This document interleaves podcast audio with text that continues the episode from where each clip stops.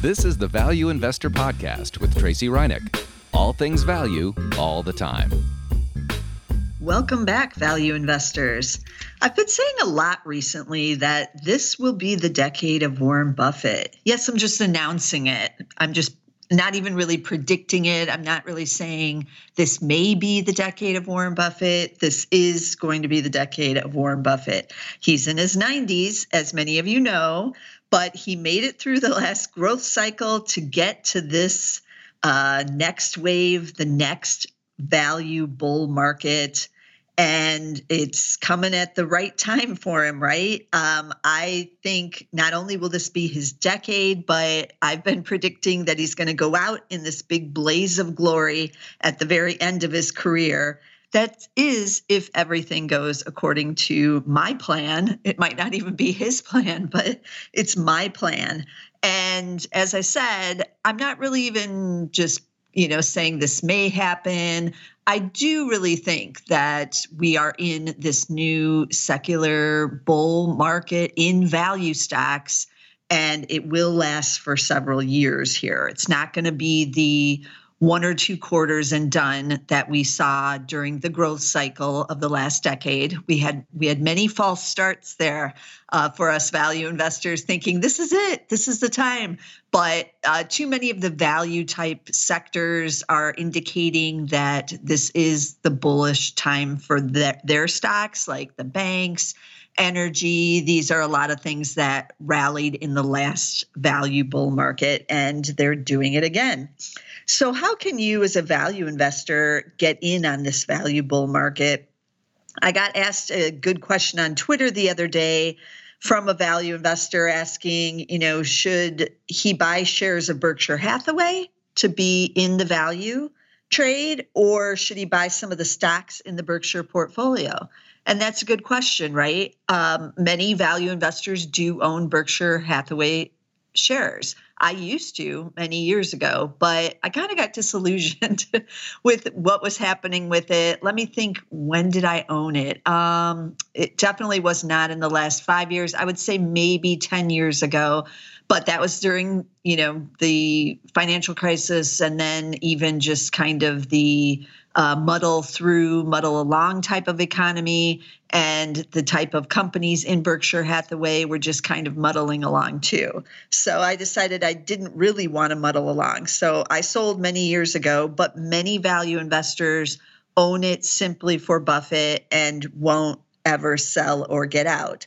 Um, but remember, if you buy the actual Berkshire Hathaway shares, you are an owner of that company. Remember, that's what it indicates. You're not really buying Buffett, um, even though he's the head kahuna of the whole company, you are buying all of those individual companies. And I had to go on Berkshire Hathaway's website to see how many do they have right now. And they do have like a list on there. And it uh, indicated, if my math my quick math was correct because they just kind of list them on the sheet that they own 62 companies those are the subsidiary companies and that's a lot right what are some of them we know some just off the top of our heads See's candies uh, Dairy Queen. I went for all the food ones, right? Uh, Clayton Homes. Those are like the manufactured homes. Uh, Fruit of the Loom. BNSF Railroad, one of the linchpins of the entire company. Benjamin Moore, that's the paint company, Duracell, the batteries, Business Wire, you might have seen those articles if you're on like Yahoo Finance or other financial sites and you're looking for the press release for the earnings or a dividend announcement or whatever. They're putting the press release out or breaking news on a certain company, you may see articles from Business Wire on there. He bought that company uh, quite a while ago. It was family owned. That's the type of company he likes. Um, you know, it, obviously he liked the underlying, um, you know, balance sheet and things like that. And so, yeah, Berkshire Hathaway, this huge conglomerate, owns Business Wire. They also own Pampered Chef. That was a similar kind of scenario to Business Wire, I believe. Helzberg Diamonds, that's another one. And then, of course, Geico, the insurance. He owns several insurance companies.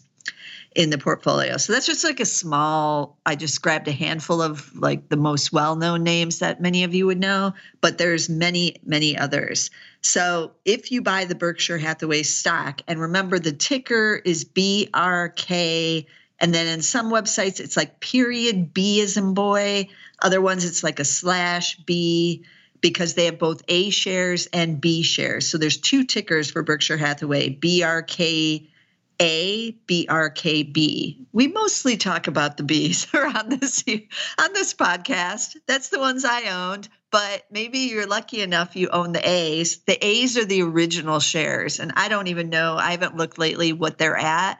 Um, a couple hundred thousand dollars for one.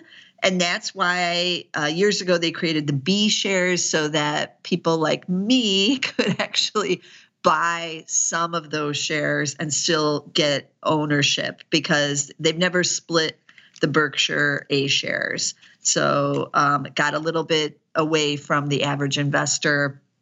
And now you can buy these B shares, which are much cheaper.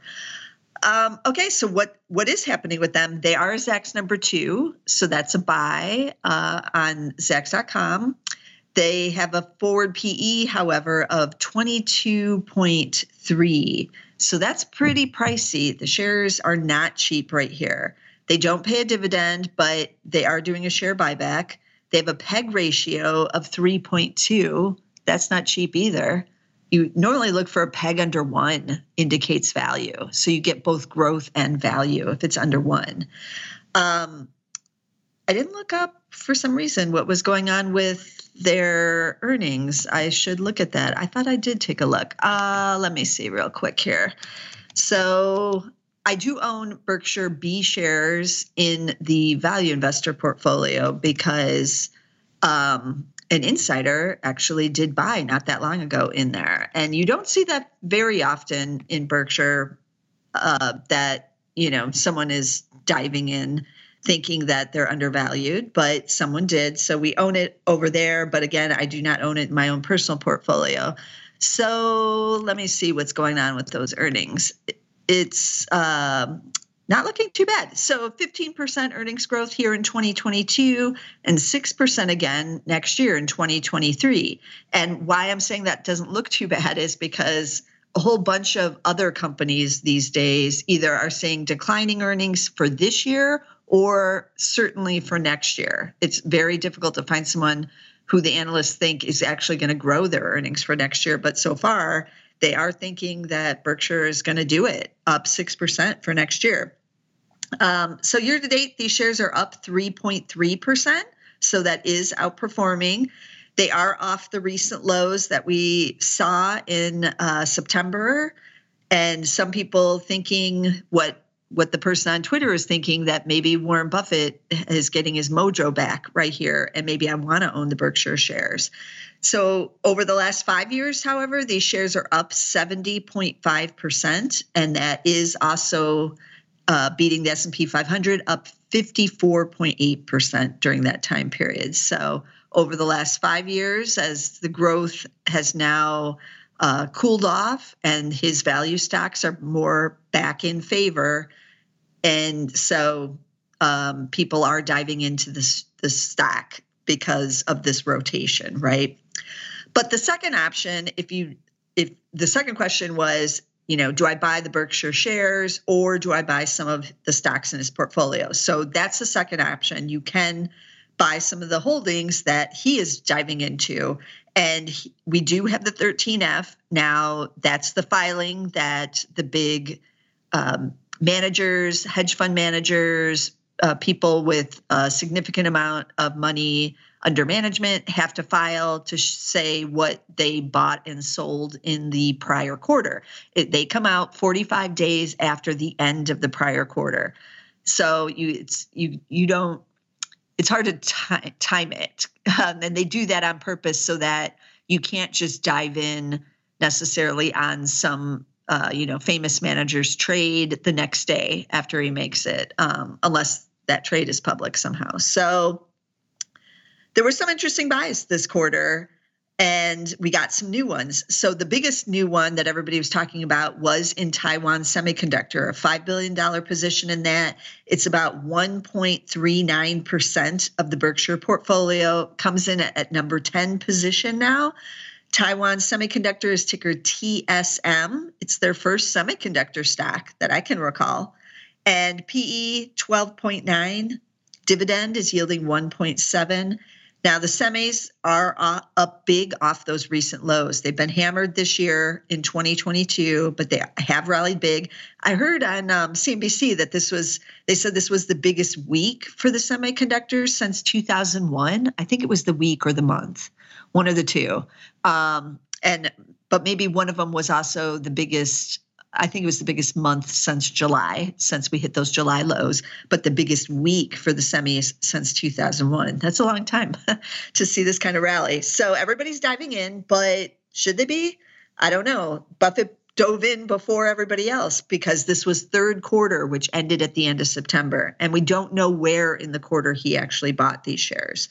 So um, probably got in a lot cheaper, but the shares on a PE basis are still pretty cheap here. So that's Taiwan Semiconductor, TSM. Then he also bought an interesting but small position in Louisiana Pacific. That's a materials play, like a construction. Uh, that is just um, 0.1% of the portfolio. So very small, comes in like towards the end of the portfolio. It's only $296 million position. And the ticker there is L is in Larry, P is in Paul, X is in X ray, LPX. And they are trading at just 5.2 times with a dividend yielding 1.4%. So I thought, wow, you know, he's getting something really cheap here. Uh, must be some kind of, you know, interesting thing going on behind the scenes.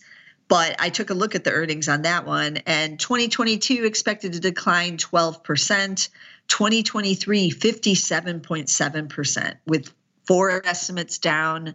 None are being raised for next year and the way the earnings look so 2021 $13.97 2022 $12.27 so that's not too bad a lot of things are like cooling off from that red hot year of 2021 especially if it's on the construction side the materials uh, you know, housing is getting hammered, so things are cooling off. But then 2023, $5.19. That's the 57.7% decline.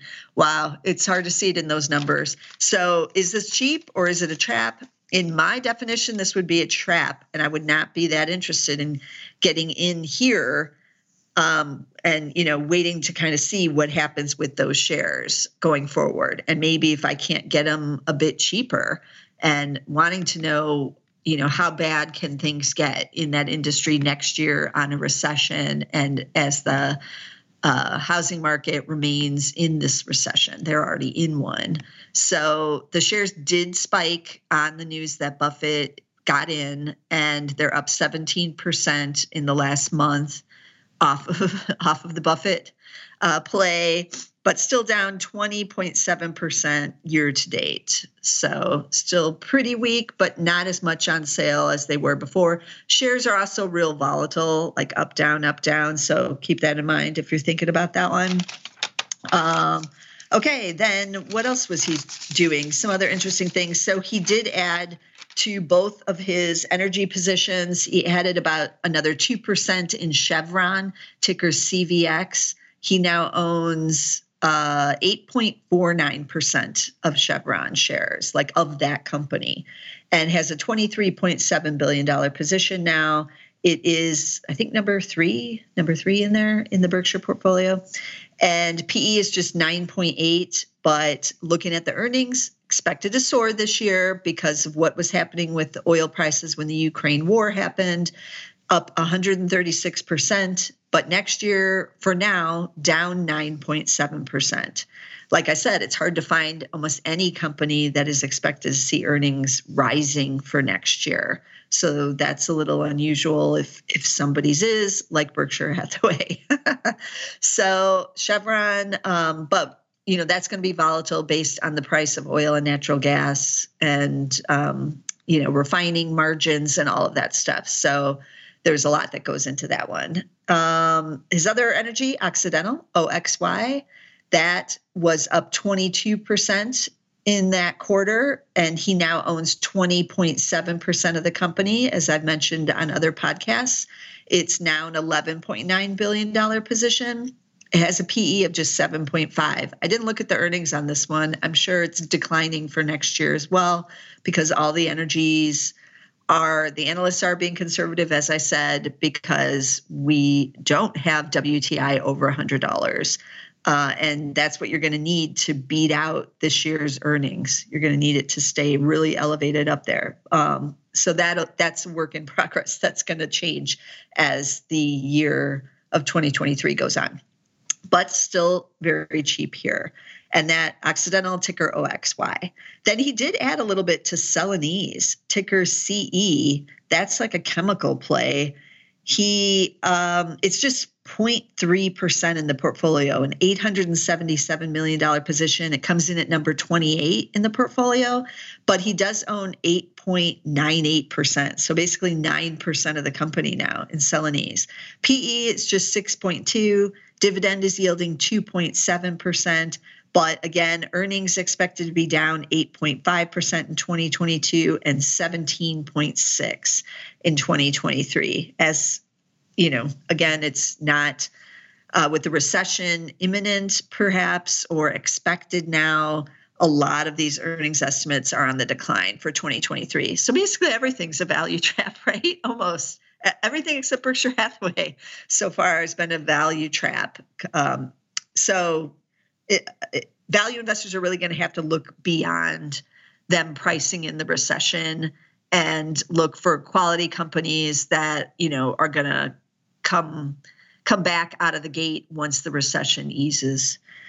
And I did look at um, Ally Financial. That is in the portfolio. A L L Y. That's the digital bank. And they he made no change to it, but he didn't sell any either. I was wondering if maybe that might have been cut there. It's number 29 in the portfolio, just 0.28% of the portfolio, or an $834 million position they basically had to put several hundred million dollars into loan loss provisions because of uh, some stresses on the auto loan sector that they are handling. And then mortgage revenue is also declined for Ally Financial, but no change there. He did buy a little bit more in RH, the furniture retailer, ticker RH. I do own own it in my own personal portfolio. I did sell some earlier this year but I still own own some shares. And he did add a little bit more to his position. He now has an over 10% position, but he's had that for a little while now. So I guess why not buy a little bit more? The shares were down big this year as well. And he now owns 10.87% of RH and um, earnings are expected to be down 5.3% this year and another 12.8% next year. It's trading at 12 times, no dividend, but they are doing a big share buyback, which should put a little bit of a floor under the shares, perhaps. We don't know. They're going to report again in December, so we'll see on that one. Um, it's only a $580 million position for uh, Berkshire, and we're pretty sure, but it's never been confirmed. But everybody believes that the RH position is one of the lieutenants and not Warren Buffett himself. So there were a few other things that were going on in the portfolio, but these are the ones I just mostly wanted to cover for those who are thinking, oh, you know, I might want to buy some of the things that he's buying because that goes on every quarter, or I might want to actually buy Berkshire Hathaway shares. Um, another avenue for those of you interested in kind of copying what Buffett is doing is if you don't actually want to own all of Berkshire Hathaway, the conglomerate, but you you like some of the companies within it, So, for instance, you like that he owns BNSF Railroad. Well, nothing is stopping you from buying one of the other publicly traded railroads, and then you just own the railroad. You don't have to own Dairy Queen at the same time. so, you know, there is Union Pacific, there is CSX, there's these other ones, other options that are out there. So, that's another way to kind of go about it if you want to get some of the companies that he actually owns with in Berkshire Hathaway. Um, another one to maybe take a look at say you're interested in Benjamin Moore, but again, you don't want to own Geico or Pampered Chef. But how do you get Benjamin Moore without those others? You don't, unless maybe you look at Sherwin Williams, ticker SHW. I did take a look at them quickly, and I've I've followed them for years because I do like the paint companies but it's been expensive at Sherwin Williams, the shares, for several years now. And even though they're down 32% year to date, they still remain expensive at 27 times. So I just cannot dive in during this type of market conditions when we're possibly going into a recession with it's still trading at 27 times and a dividend of only 1%. That dividend used to be bigger, but the shares just aren't cheap enough for me yet. So this, you know, for me, this isn't an option if I wanted Benjamin Moore right now because it's even more expensive than buying all of Berkshire Hathaway. On the earnings side, they are expected to see earnings growth of 6.9% this year and another 18% for next year. So the market is paying the premium to get that earnings growth for next year because, as I said, very few companies are showing that they're going to grow the earnings for next year. It's certainly not 18%. So that is why the street is willing to pay some premium for it the shares are up off of their September lows now, September, October lows, I guess it is. And they're up 18% in the last month. So, um, you know, there, some people are seeing that as a buying opportunity, but I'm still on the sidelines with that one because that is just not enough of a value for me. And, um, you know, I'll I'll still remain patient. That's one of the hallmarks of value investors, right? In addition uh, Warren Buffett himself is that you have to have patience and a longer time horizon because ultimately the companies that you like will most likely get cheaper at some point. And we're seeing that all play out in 2022 right? I know many of you are thinking i never thought i could get you know xyz company whatever it is shopify nvidia like you know off this much off of its highs because during the growth bull markets, you just don't see these kinds of pullbacks. But in value markets, you do. And you also see a pullback even in the value stocks. You do see, you know, stocks in general getting much cheaper, and you see a lot more names pop up in your value screens, um, like Taiwan Semiconductor, for instance, trading at 12.9 times now, um, and some of these others that had kind of a growthy component to them during the bull growth bull but now are looking more value. But be aware of the value traps that are out there um, and you're really going to have to dig deep to see that it may just be a pullback with the economic conditions but it won't last long and then it'll be back onto its growing ways. And that's what you want as a value investor. We don't uh, necessarily reject all of growth for value stocks, right? Why would we? No. The best type of stock you can buy is a stock that has both value and a growth component. That's like uh, the ultimate. That's a rare combination, but you can find them. And when you do, that's the time when you should be diving in. And we've seen Warren Buffett now is still continuing to dive in on some of these sell offs but he still has a lot of cash on hand in that Berkshire portfolio. So if we see another leg down in the markets, either here in 2022 or in 2023, he's still ready to snap up those bargains. So for those of you wondering whether or not you should own Berkshire Hathaway shares, if you want to play that angle, then that's when you need to own his shares because that that cash is Berkshire Hathaway's cash, right?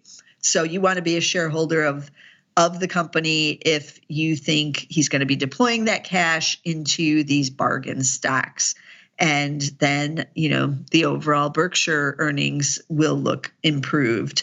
So let me recap all the stock tickers i talked about on this episode. There is of course berkshire hathaway the b shares and it's brk dash or period depending on what site you're on b. Although some may also not even have the dash or the period.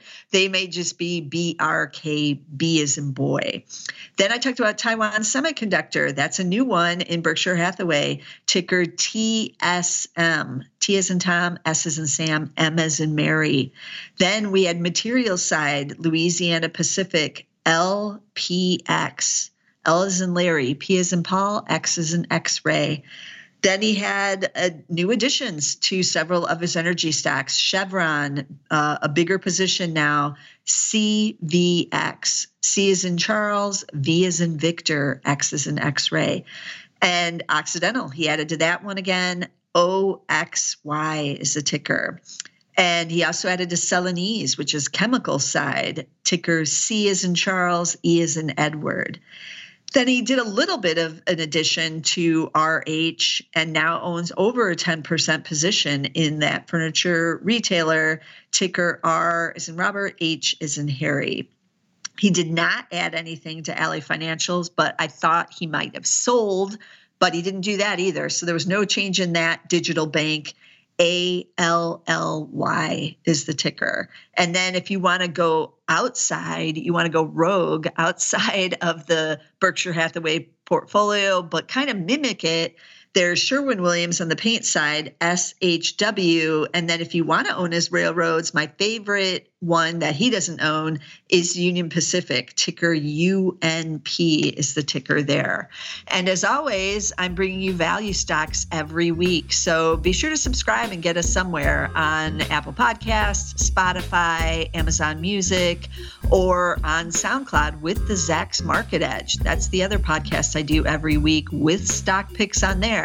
Not always value, but sometimes, sometimes we'll get some more value over there too, because value is back in. We're back in vogue. Buffett is riding high, and Berkshire Hathaway, um, you know, people want to dive into that one now, it seems. So, this is the time for value stocks. Don't miss a single episode, and I'll see you again next week with some more value stocks.